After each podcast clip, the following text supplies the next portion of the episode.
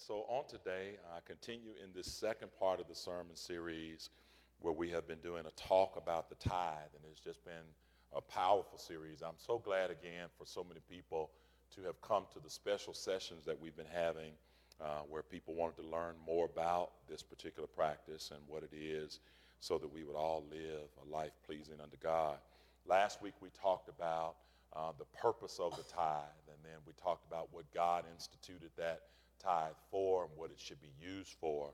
And this week, uh, the sermon series topic leads us to a point of talking about the place of the tithe, but more important than the place, the priority of God, making God a priority of the heart, uh, making God a priority of the heart. So I want to make the Lord my highest priority. Amen.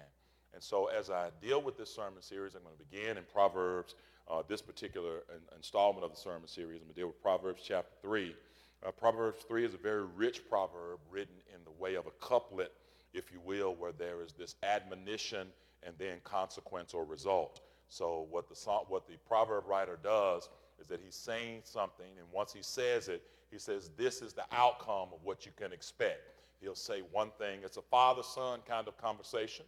Uh, it's like a father talking to his son. He's saying, literally in the first nine Proverbs, that's really the way it's structured. And this is couplet form or uh, kind of like a poetic form. Uh, see some of my former teachers here who are making sure that I remember my English literature and all of that good stuff. So uh, I'm trying to impress them a little bit. Amen. Uh, but it's in a Hebrew form of a couplet. So he'll say something, and then he'll say, here's the consequence. Or he'll say, here's something I want you to know, and this is the outcome of it. And so when you look at this, it starts by introducing it. And I want you to see uh, something more important than this whole idea about tithing is the heart of God. So let's start with uh, Proverbs uh, 3, and I'm going to deal with verses 1 through 12. Here's what it says It says, My son, do not forget my law, but let your heart keep my commands. Amen. So the first thing I want to stop and just break down right there is don't try to keep the commands of God in your head, keep them in your heart. When you're starting to try to keep things in your head, you're going to forget about it. And then when you don't feel like doing it, you're not going to do it. Amen. There's some stuff that we have in our head that we know is right, but we don't particularly care about it. And because we don't care about it, we don't make it a high priority. But when something is a priority of your heart, you are going to get it done. Amen. You're going to get it done. If you got a television show you like to watch and it's in your heart, guess what you'll do? You'll record it so you can watch it when you get back to the house. You'll binge watch it all day on a Saturday or a Sunday because it's a high priority. Amen. But if it's not a priority and you try to retain it in your head, you're not going to be able to hold on to it. The things that you love, the seat of your affections, the place that really concern that you're concerned the most about, the Lord says, keep the law, keep the commands, but keep them in your heart David says in Psalm uh, 119, verse 11, Thy word have I hidden in my heart that I might not sin against thee. So if I'm ever going to be the person that grows and matures and becomes what God wants me to become and be the man that God's, God wants me to be, be the woman God wants you to be, then you have to learn to keep it in your heart. The only way to get it in your heart is to read it, to meditate on it day and night, to really know the word of God. But look at this. It says, if you do this, if you keep it in your heart, verse 2 says, for length of days and long life and peace they will add to you. So look, I want a good long life and I want it to be peaceful in the, in the process. Amen. It's one thing to have long life, but it's one thing to have a long life full of trouble. I don't want a long life full of trouble. Do I have any witnesses today? I want a long life, but I want it to be a peaceful life. Amen. I want a peaceful, good life. Uh, I want God to take a lot of the stress and the pest away from me. I want all of the trouble and all the stuff that just. There are some folk that live a long age and they never settle their issues. Amen. And so they, they just really troubled all of their life. I don't want a long, troubled life. At some point, I want the peace and serenity of God in my life so that I'm not living a life saying, man, I'm here, but I'm not enjoying the journey. Amen. And so he says something very powerful. He said, Keep the law, keep the commands of God in your heart, so that when something presents itself to you as an opportunity to do wrong, your heart will correct you, won't it? Your heart will tell you that ain't right. You'll know it because it's down on the inside of you, and you know what's right in your heart. And so he says, Keep it, but keep it in your heart. Uh, because for length of days and long life and peace they will add to you. Then the, the third verse says, Don't let mercy and truth forsake you. That's what I want to pull out.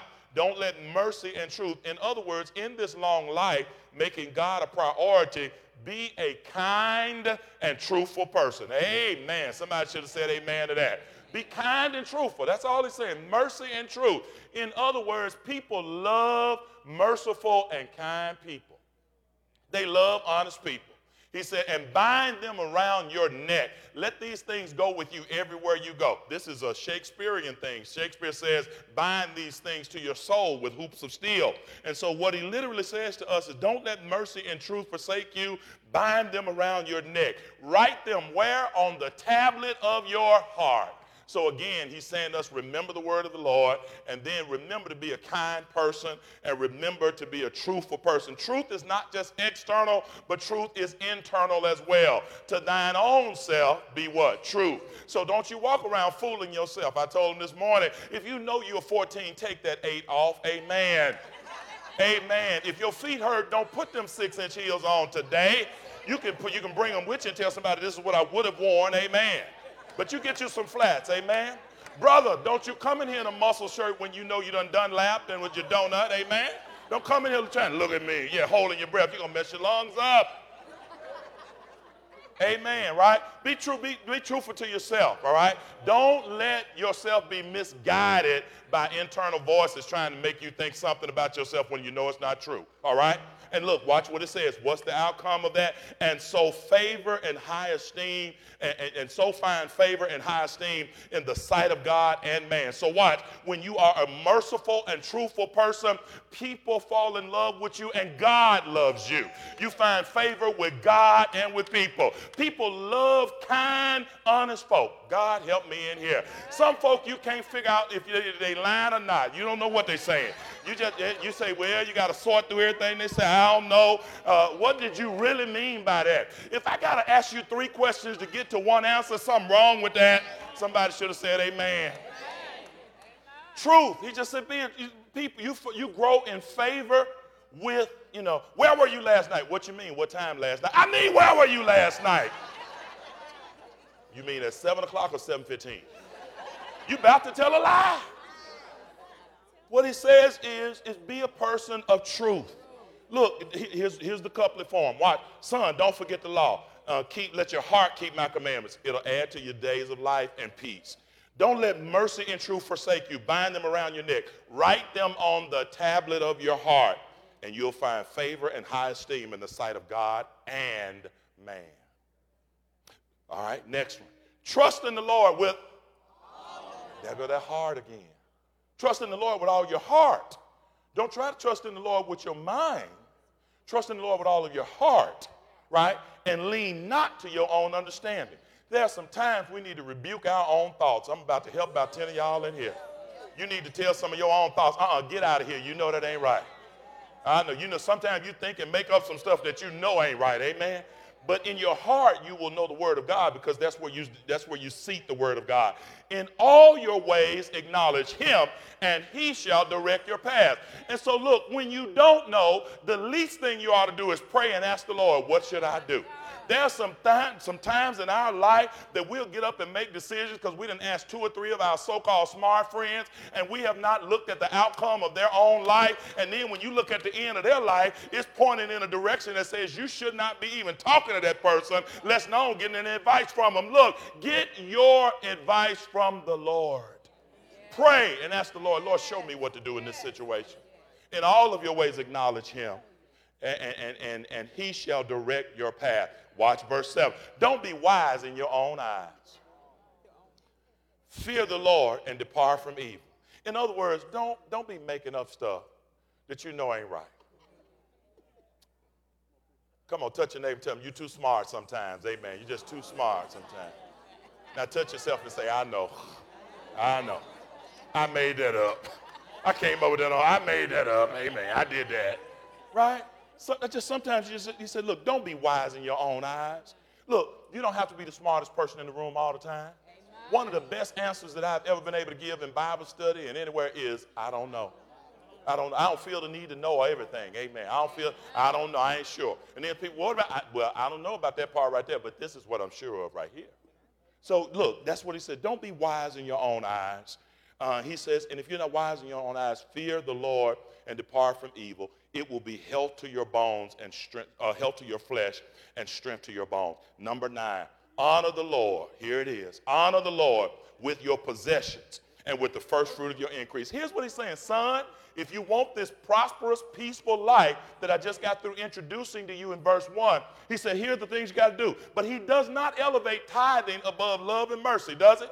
He puts love and mercy. He said, Be loving and kind. Be honest and truthful. Don't be smart about everything. Don't be wise in your own eyes. And then honor the Lord with your possessions and the first fruit. In other words, with your possessions, I need to get this straight. With everything you have, honor God with it. Amen. You and I don't have anything. I told you in Psalm 24 the earth is the Lord's and the fullness thereof, and they that dwell therein. We have got to stop saying what belongs to me, myself, and I. I have nothing. I don't have a house. I don't have a car. I don't have any clothes. Everything I have, God gave it to me. So it all belongs to the Lord.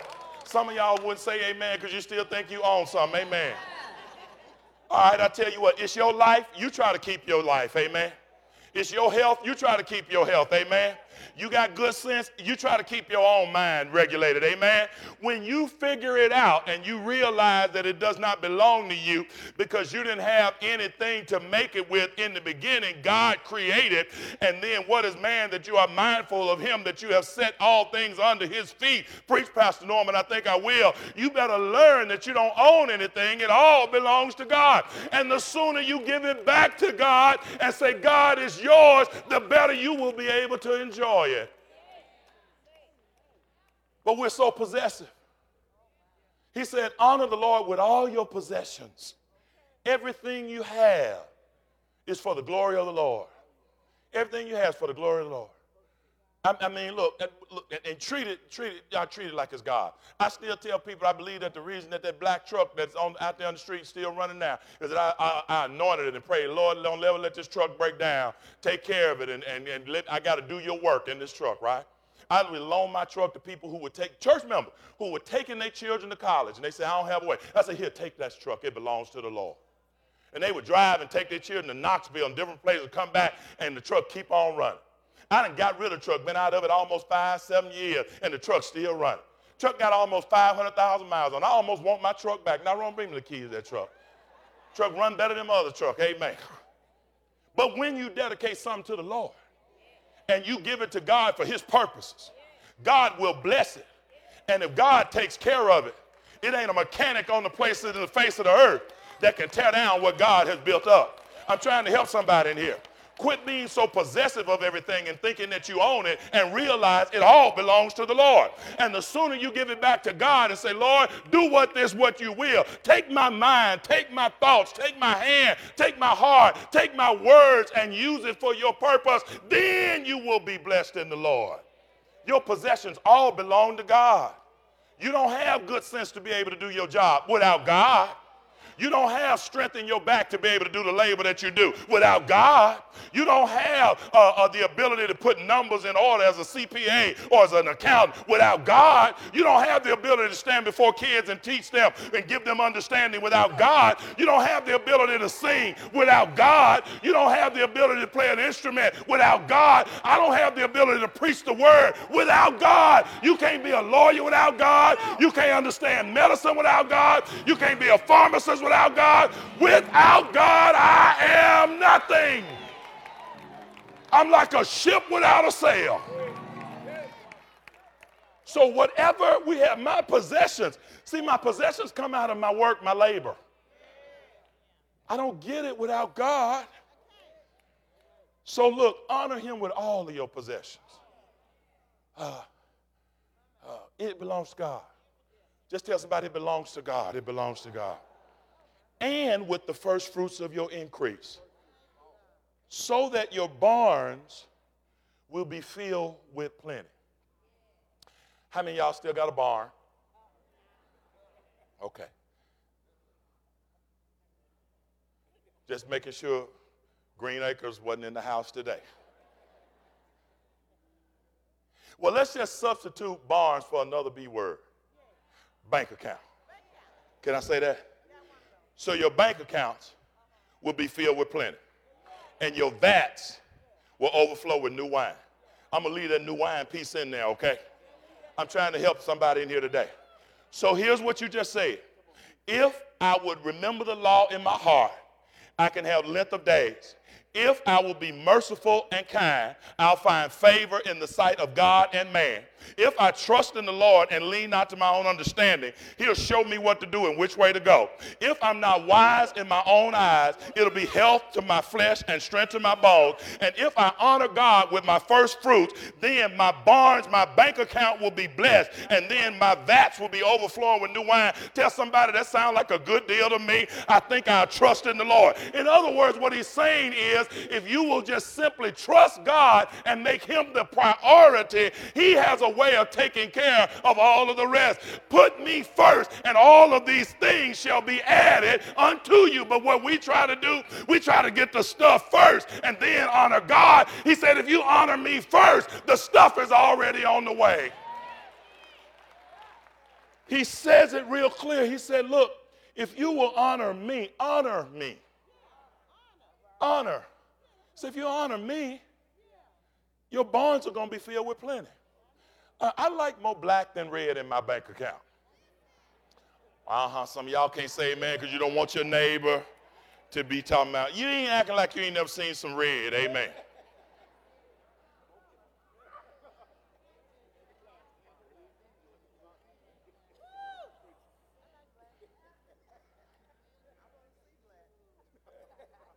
Filled with plenty. And then this last one, I'm going to get out of here, verse 11.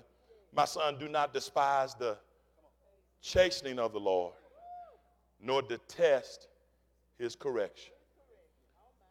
For whom the Lord loves, he corrects. Just as a father, the son in whom he delights.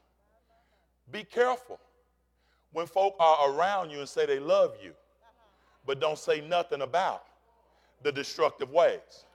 They loving you into destruction. Your friends, I'm about to help about five of y'all, will call you out when you're wrong. And they will call you out not because they're trying to call you out, but because they love you and they don't want to see you head down the wrong path they will not sit up and let you head down a path of destruction. If you ever had somebody who talk about how much they love you, but they let you sit up and do stuff that they know is not good for you, you need to check that kind of love right there. I'm gonna preach better than y'all gonna say amen, but that's all right, I'm gonna say it anyway, because I ain't scared of none of y'all. Amen. The Lord loves, he, he, he chastens those whom he loves. Whom the Lord loves, he corrects. He said, I can't let you do that.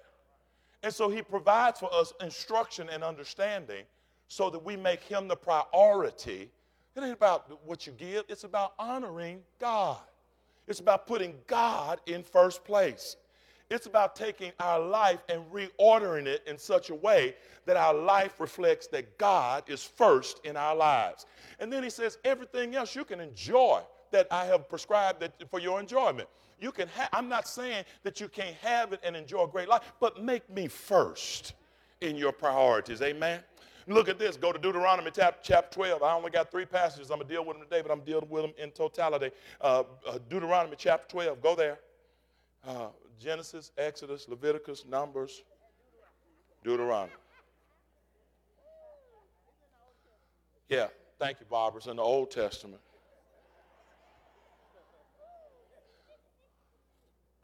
Chapter 12, verse 1. These are the statutes and judgments. All right, so he just said, remember the laws, remember the statutes, remember the judgments, right? Remember, right? These are the statutes and judgments which you shall be careful to observe in the land which the Lord God of your fathers is giving you to possess. So the Lord is getting ready to take the children into the land. He said, I'm getting ready to get you over there. And all the days that you live on the earth, you shall utterly destroy all the places where the nations which you shall dispossess serve their gods on the high mountains and on the hills and under every green tree. You shall destroy their altars, break their sacred pillars, burn their wooden images with fire. You shall cut down the carved images and uh, carved images of their gods and destroy their names from that place. You shall not worship the Lord your God with such things. In other words, can I paraphrase real quickly? He said, when you come out of what you have been in, don't start acting like the folk in the place where you headed. He said, Understand that I have delivered you. Amen. Can we talk about it since we're on the heels of uh, Martin Luther King Day? When you come out of desegregation, don't start acting like the folk who had you in segregation. Don't start acting evil and mean like the folk who oppressed you. Don't take on the nature of the oppressive ways. He said, But when you have been a liberated and delightful person and you know it's the Lord that has blessed you, you go over and reflect the goodness of God in the place where God is appointing you. In other words, when you get your big promotion, amen, and you used to speak to folks when you was the receptionist on the first floor, and now you done moved up to the 10th floor, keep on speaking to folk when you get there when you used to be nice to people when you on the first floor, keep on being nice to people. Amen. Don't you get promoted and start acting like you can't talk to nobody and act like you don't see folk and hanging out with your friends and now you eating your lunch and you don't pray over your food no more because it ain't cool like it used to be. But when you had a happy meal and you had one of them little microwave things that you had to put in there, you would pray day and night, Lord, I thank you for this meal we're about to receive. Don't you get over there and take on the nature of other folk when you get in the place where God is blessing you.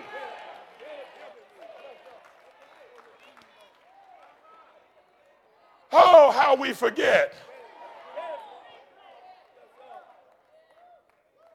And when you see rag bologna and hoop cheese and, and cookies, now you say, meet me at Capital Grille for lunch and argue over the check. You ain't been there all the time. God been good to you. You leaving here today going somewhere. God been good to you. You going to the house to have it good. God been good to you. You got a two-story house. You grew up in a shotgun house. God been good to you. You are blessed and highly favored, but don't you start acting like the other folk when you get there. Remember how you got there. Remember it was God that brought you. Remember the Lord made a way. Remember what God has done. He said, tear down that other stuff. Tear down. Wish I had somebody in here. There's some stuff that some of us need to tear down in our life. It's some stuff that we worship that ain't God like. I ain't got no car that God can't have. I ain't got a suit I can't preach in because God gave them all to me. I ain't got nothing that God can't have because everything I have.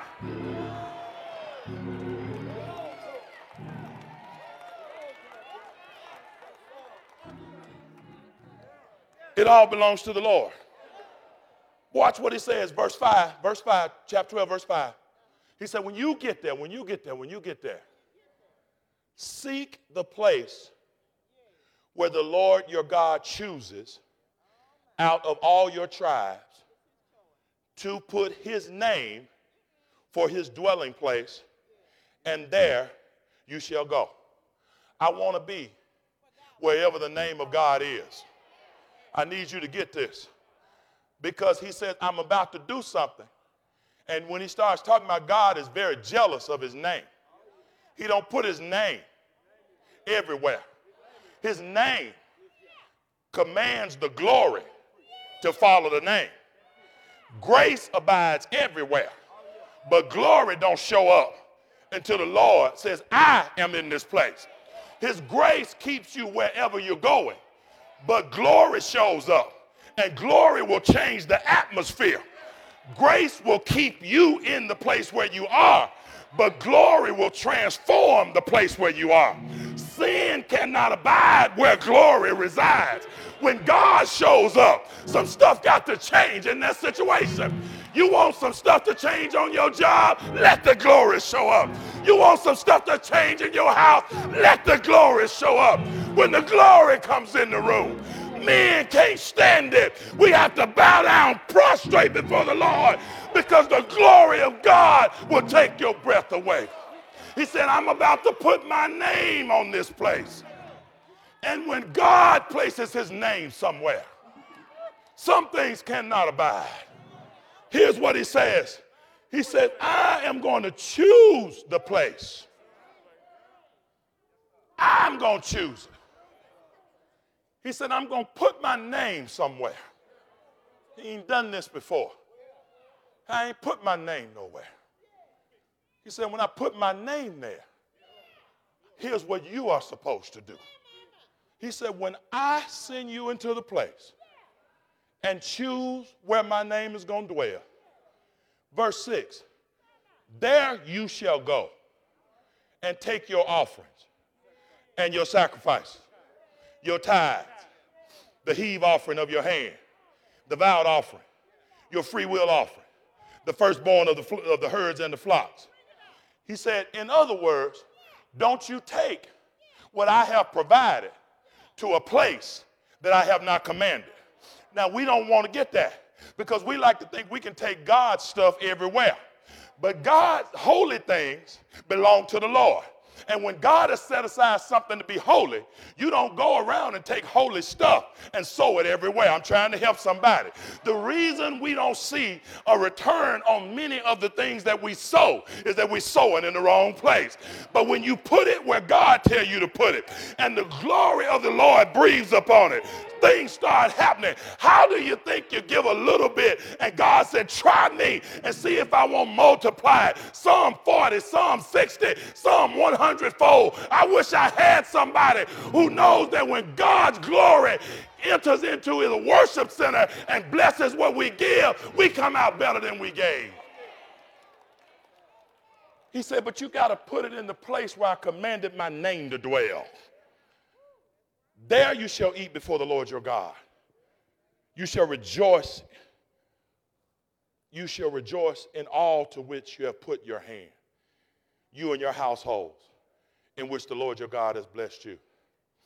Verse 8 You shall not do at all as we are doing here today. Every man doing what is right in his own eyes. He goes back he helps me if I can help you with Proverbs 3 again. You can't do what's right in your own eyes. Now, here's what we've set up systems of doing it right in our own eyes. I'm going to do this with mine. I'm going to take mine over here. I'm going to give to this. I'm going to do that. If the Lord's name ain't there, and this is where the Lord has commanded you to be, you will be blessed when you do what the Lord tells you to do. He says, make him the priority and then carry out his priorities according to the place where he has set you. Look at this. As for yet, verse 9, you have not come to rest and the inheritance which the Lord your God has given you. But when you cross over the Jordan and dwell in the land the Lord your God is giving to you to inherit, he gives you rest from your enemies round about so that you will dwell in safety. Then there will be a place, verse 11, where the Lord your God chooses to make his name abide. It's going to be there perpetually. It's going to be there. There you shall bring your burnt offerings as I command you your burnt offerings, your sacrifices, your tithings, your heave offerings of your hand, and the choice offerings of which the Lord uh, you vow to the Lord. And you shall rejoice before the Lord your God, you and your sons and your daughters, your male and female servants, and the Levite who is within your gates, which he has no portion, since he has no portion of inheritance with you. Take heed, verse 13 to yourself that you do not offer your burnt offerings in every place that you see, but in the place where the Lord chooses, in one of your tribes, there you shall offer your burnt offerings, and there you shall do as I command you. I, hope that was in your Bible. Because it was in mine, and sometimes people think, well, Pastor, you got a verse in your Bible that I don't have in mine.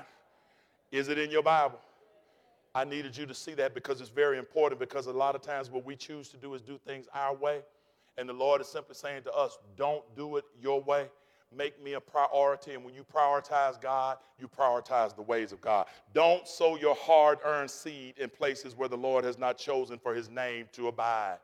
Don't put your hard earned efforts into places where the Lord has not chosen his name to abide. He said, In the place where I make my name to abide is where I will call you to sow and to do the work of the Lord. I'm almost done. 1 Kings chapter 8. One more, then I'm getting out of your way. Then 1 Kings chapter 8, beginning at verse number 14.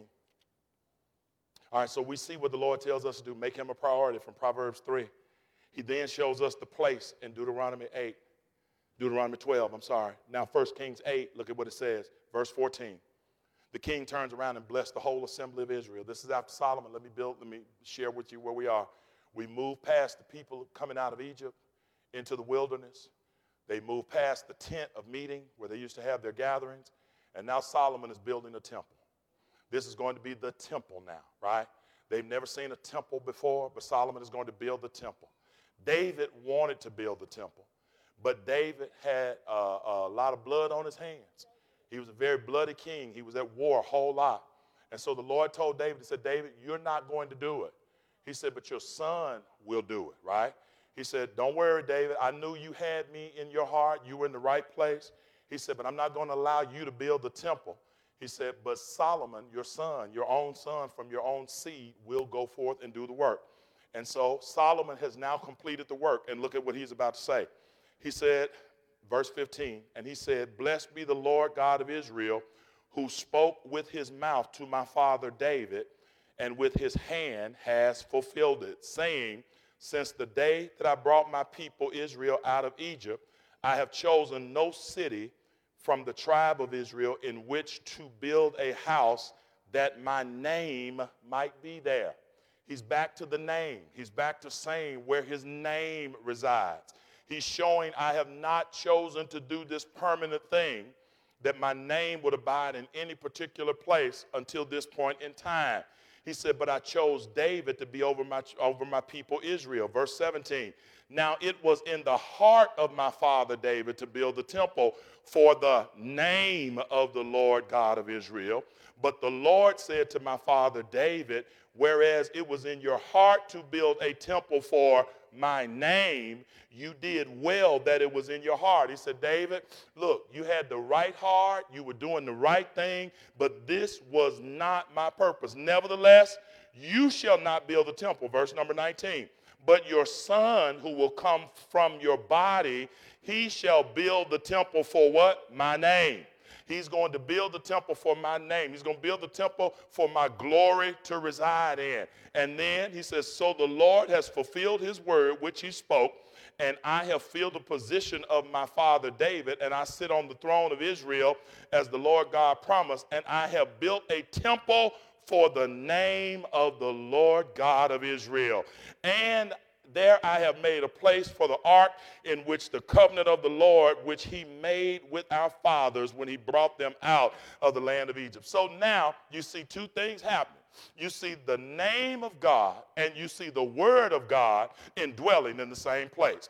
Uh, up to this point, please get this. The name of God has had no, he has not placed his name permanently anywhere. He would move with the people of Israel by cloud and by pillar of fire to demonstrate his presence. He would let his name dwell in the tent of meeting, but when the tent was torn down or disrupted and they had to move, so would his name. But now he's saying there's a permanent place. But then not only is the name of God, which represents the glory of God and the manifestation of God there. But the Ark of the Covenant, verse 21, is about to show up. And the Ark embodies the word of the Lord. It's the scrolls that are on the inside. And when you get the name and the word lined up in the same place, tell somebody that's a powerful situation right there. See, the word of God embodies the character of God and all that God is. And the word tells us how to live. So I got name and word operating in the temple. That's why he tells us to bring our gift offerings to the place where He has caused His name to dwell. And that's where we'll be blessed. And so He says in our priority, here's the hard part. He said, You got to do godly things godly way. Well, I asked the question. I said, Lord, that's hard to do. I struggle with doing things that you say do the way you said do it. Anybody here struggle with that? Glad I'm preaching to the right church. There's some folks sometimes in these sections over here that concern me, but most of y'all, this is the super saved section over there, some over there. Ain't nobody sinned over there in the last four, five years.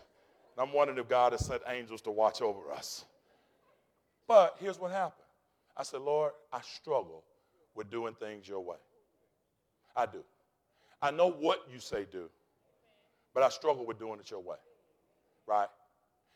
I have this thing, Chad, that I would rather do this. Somebody slap me, I'd rather turn the, the, my cheek the next time. That's not what the Lord said. I'd rather slap them back. And then after I let them up, I said, now don't hit me no more. Right? That's what I'd rather do. All right? Anybody in here like that? All right. Uh, pray for those who despitefully use you. Right? When Lord tell me to pray for those who use me and speak evil against me, and somebody say, call the names of those before the altar, I just call their name. Lord said, No, I told you to pray for them. I call their name. That's about as good as it's going to get right now. I have trouble sometimes doing things the way God tells me to do it. I have tr- I know what he says, but I just have trouble sometimes doing things that God tells me to do the way he tells me to. Love your neighbor in spite of how they treat. You. I have trouble with that, right? Because I got some neighbors that don't necessarily love me and they don't treat me right. Amen. So I got trouble with sometimes doing things. Y'all, y'all ain't saying nothing. I know y'all ain't. I mean, all y'all do everything the first time when God tell you to do it and you do it right, right? Speak to those folk. You know, God tell me to speak to somebody. I might text them at like two in the morning when I know they're not woke and I know they can't text me back because I really don't want to talk to them. I might send them an email to an old email address that I know. All right, I'm a little petty sometime, okay? What about you? And then I read the Bible. And I read that I'm not the first person that had a little trouble with that. Uh, Moses was supposed to go down and speak to the people and speak to the rock, and he smote the rock. It cost Moses. Um, the people in Genesis chapter 11 wanted to build a tower up to God so that they could speak to God on their own terms, and it's called the Tower of Babel. And God came down and confused the language, and they couldn't even communicate with each other anymore because they wanted to do things their own way and not God's way. I was glad that they were there because I said, I'm a lot like those people. Sometimes I want to be like Job. Job said, Oh, if I could find him, I'd just call him into a meeting so I could talk to him about some of the stuff that's going on in my life. How many of y'all are like that? Uzzah, this young guy who was bringing the, the ark back, touched it. And when he touched it, God killed him. I said, Here's a man who's simply trying to move the ark. But God said, Nobody but the priest is supposed to touch it. And Uzzah was not a priest, so he is not supposed to do it. And then I read about Jesus in the Garden of Gethsemane. And he said, Lord, is there any other way that this can be done? And he said, No, you can't do it that way, Jesus. You got to go by Calvary and you got to give your life. And Jesus, even though he struggled with the way it had to be done, he eventually submitted to the will of God and said, Nevertheless, not my will, but thy will. I'm glad I read about Jesus because I realized if Jesus had not done it the way that God wanted it done, then your soul and my soul would be lost. We would not have the blessings of the Lord. But thank God Jesus submitted to the will of God. And if Jesus can submit to the will of God to lay his life down, then what is it for me to do what God tells me to do in his word?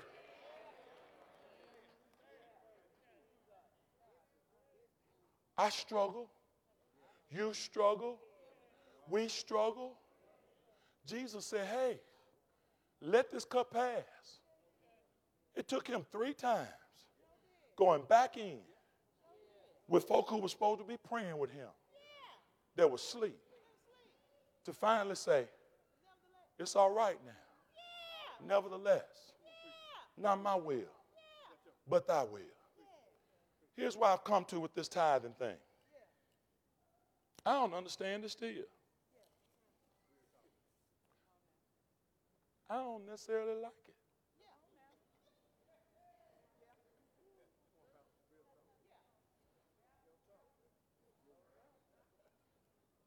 I love the tithe. Line.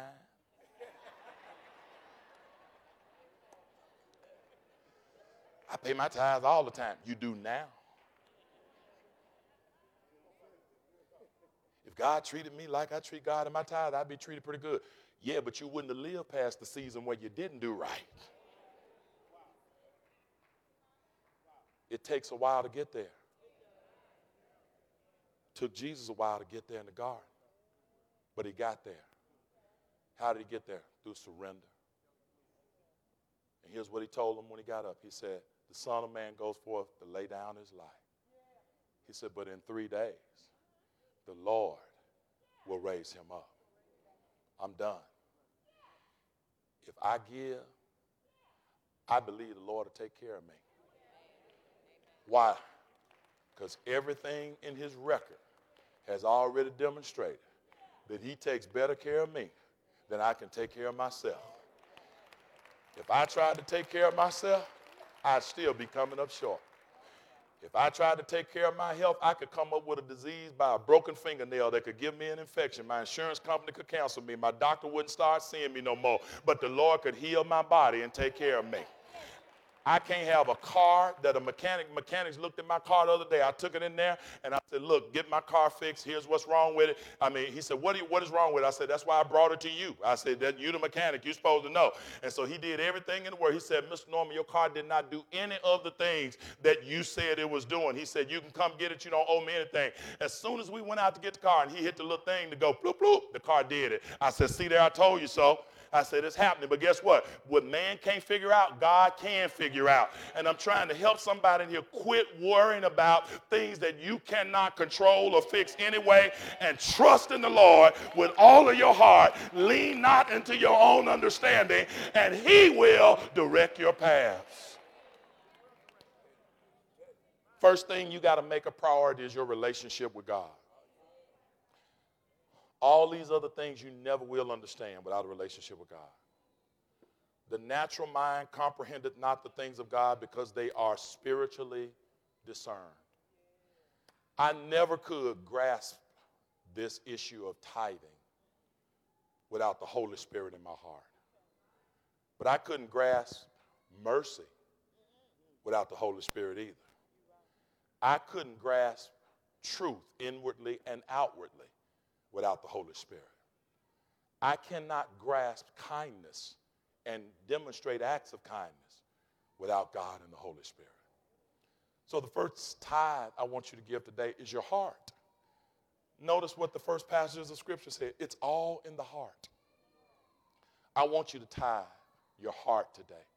What I have may not be much in the eyes of someone else, it's limited by my human frailty. But here's what I've made up in my mind. That whatever it is, come out, it's just about just say, whatever it is, Lord, I'm gonna give it back to you. Would you stand with me today? First thing I want to do is I want to pray with you. I want to pray, Lord, have I given myself to you? Have I given myself to you? Before I give any of my substance, I got to give myself. Before I give any of my substance, I want to give myself. I want to pray for those who are not in church. I want to pray for those who are, you know, upset by the last church you went to. Amen. I want to pray for y'all who think about quitting this church today. Amen.